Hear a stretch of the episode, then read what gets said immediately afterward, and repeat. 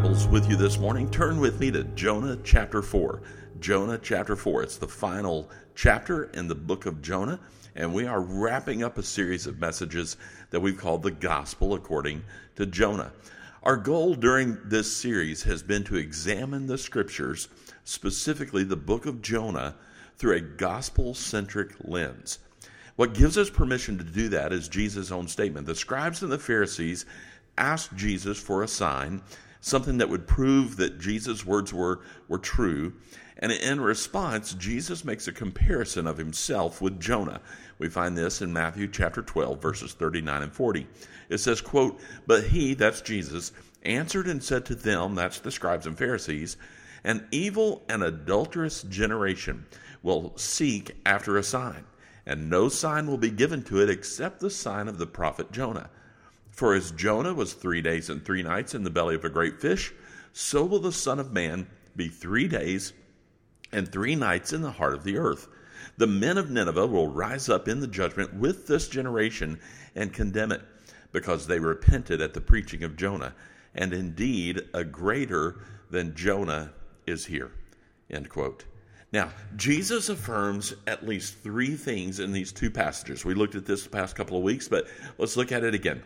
Number one, Jesus identified Jonah as a real historical person. He affirms that this is the prophet Jonah uh, that served the northern kingdom, as we see in 2 Kings chapter 14, verse 25. Jesus not only affirmed that he is a real historical person, Jesus affirms that Nineveh is a real historical city in which the people repented at the preaching of Jonah. And then, third, Jesus affirms that the narrative of Jonah was real and, a, and it was a historical event. It's a historical event in which Jonah spent three days and three nights in the belly of a great fish. Now, in chapter one, we saw the introduction of the first two themes of the gospel. The four themes of the gospel, again, are creation, the fall, redemption, and restoration. And in chapter one, we're introduced to those first two themes creation and the fall. We see that God is the creator of all things. He's creator of, of Jonah. He is the creator of the sea. He is the creator of everything. And God called Jonah to go to the city of Nineveh and address the wickedness of the people there. But Jonah rebels, and that's the second theme of the gospel the fall. Jonah rebelled because of a sinful nature.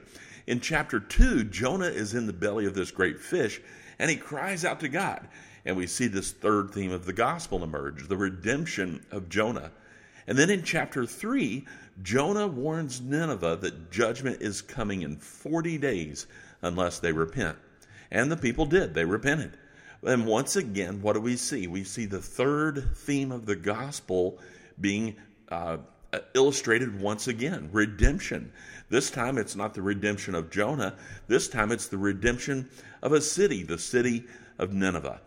In fact, if the book of Jonah had ended at the close of chapter 3, then history would have hailed Jonah as one of the greatest prophets of all time.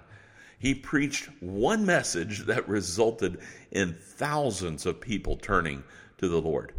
However, it is in this final chapter, chapter 4, that we discover the heart of the problem has been Jonah's heart.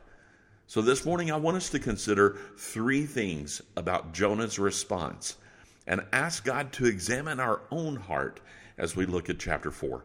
Key point number one for us this morning is this your character is more important than your reputation. Your character is more important than your reputation. Let's look at Jonah chapter 4, verses 1 through 4 to begin with. But it displeased Jonah exceedingly, and he became angry.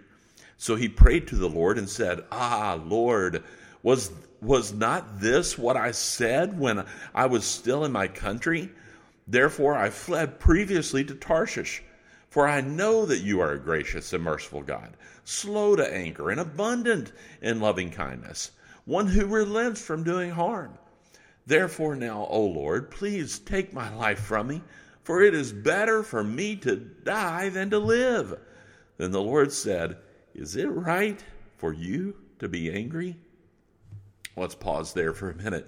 Jonah was concerned for his reputation among the Jewish people, right? I mean, keep in mind that the Jewish people wanted to see the Assyrian people destroyed. These were wicked people. This was the enemy, right? This is this is the people that that uh, the city of Nineveh were they were so wicked, perhaps the most wicked among the wicked. And imagine what Jonah's friends would think when they find out that Jonah was the means of saving the very people of Nineveh from God's wrath. they would say, You did what? Now, this is the type of behavior, uh, and this type of behavior could have damaged the reputation of Jonah.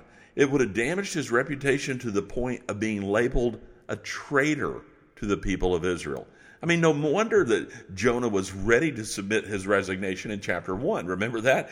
He's ready to quit. He's running the other direction. Jonah saw the people of Nineveh and the, and the people of Assyria as a dangerous enemy to the people of God who should be destroyed. And we must make sure that our concern for what people might think doesn't become more important than having character. See, reputation is what other people think about you. That's your reputation. Character is who you really are. Character is who, who you are at your core. Do you make choices that are based upon your reputation? In other words, what people will think about you? Or do you make choices based upon your character, what God will think about you? You know, this is the second time now that Jonah would rather die than not have his own way. What an incredible, incredible insight. I hope that we would make decisions based upon our character and not just based upon what people will think. Let's continue as we look at verses 5 through 8. Key point number two. Key point number two is this your character is revealed in what makes you angry. Your character is revealed in what makes you angry. Let's look again at verse 5 through 8. So Jonah went out of the city and sat at the east side of the city. There he made himself a shelter and sat under it in the shade till he might see what would become of the city. And the Lord God prepared a plant and made it cover up over Jonah, that it might be shade for his head to deliver him from his misery. So Jonah was very grateful for the plant. But as morning dawned, the next day God prepared a worm, and it so damaged the plant that it withered.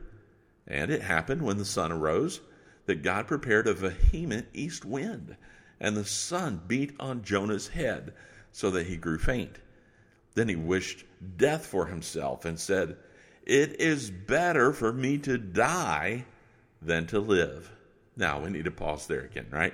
Jonah could have taught the people in Nineveh about the one true living God. I mean, he could have he couldn't have just he, you know given his message and then he and then he walked away, but he could have stayed. He could have shared the message and then helped the people of Nineveh understand what it means to live for the one true living God. But instead, what did Jonah do? He did the bare minimum that God required. He went into the city, he gave the message that God said, and then he packed his bags and he was out. He warned the people of God's judgment, and then he left. And the Bible gives us a great way to test our character. We ask ourselves this question What makes you angry? What makes you angry? In, in contrast, you might what, ask what, what makes you happy, but what makes you ah, just angry? Remember in chapter 1 that the wind obeyed God, the sea obeyed God, and even the great fish obeyed God? In the midst of the storm, even the pagan mariners called upon God. In fact, the only one who didn't listen to God was Jonah. And then in chapter 4, now we're here in chapter 4, the pagan Ninevites have called upon God. The vine has now obeyed God. The worm has obeyed God. The wind continues to obey God. Jonah still doesn't seem to get it. He's the only one that is still so inward focused that he's missing the big picture. Instead, what does Jonah do? Jonah gets upset that he isn't getting his way. It makes him angry. And I, I, I, want us to examine our own hearts, I examine my heart, for you to examine your heart. What makes you angry? What is it that angers you inside? And the answer to that question is going to reveal something about your character. You know, Jonah was happy to have shade, but then angry to have it removed. Who does God think he is, right? I mean, listen to verse verse 5. There he, that's Jonah, made himself a shelter and sat under it in the shade till he might see what would become of the city. Now, there's two problems with Jonah's actions. Number one, he thinks he made the shelter himself, right? I mean, there he made a shelter and he sat under it with a shade. But the very next verse tells us that it was God who provided the vine for him to use. So sometimes we think that we do things on our own and we don't realize God is the provider. God is the one that's providing uh, the things that we need.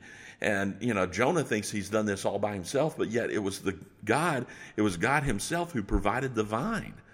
The second problem with Jonah's actions is that he was actually hoping that God's wrath would still be poured out on Nineveh, and he wanted to watch from a distance. I mean, here he is packing up his bags. He's, he, he doesn't leave, he doesn't head home. What does he do? He sits by the hillside. He wants to see what's going to happen. He, he is still kind of in the back of his mind hoping that God's wrath is still going to be poured out on Nineveh. If the things that make you angry are going to reveal something about your character, then I need to examine those things more closely. I want them to reveal the character of God. If there's something that I'm angry about, I want it to be things that would even anger God. I want that to reveal the character of God in my life, not my old sinful nature.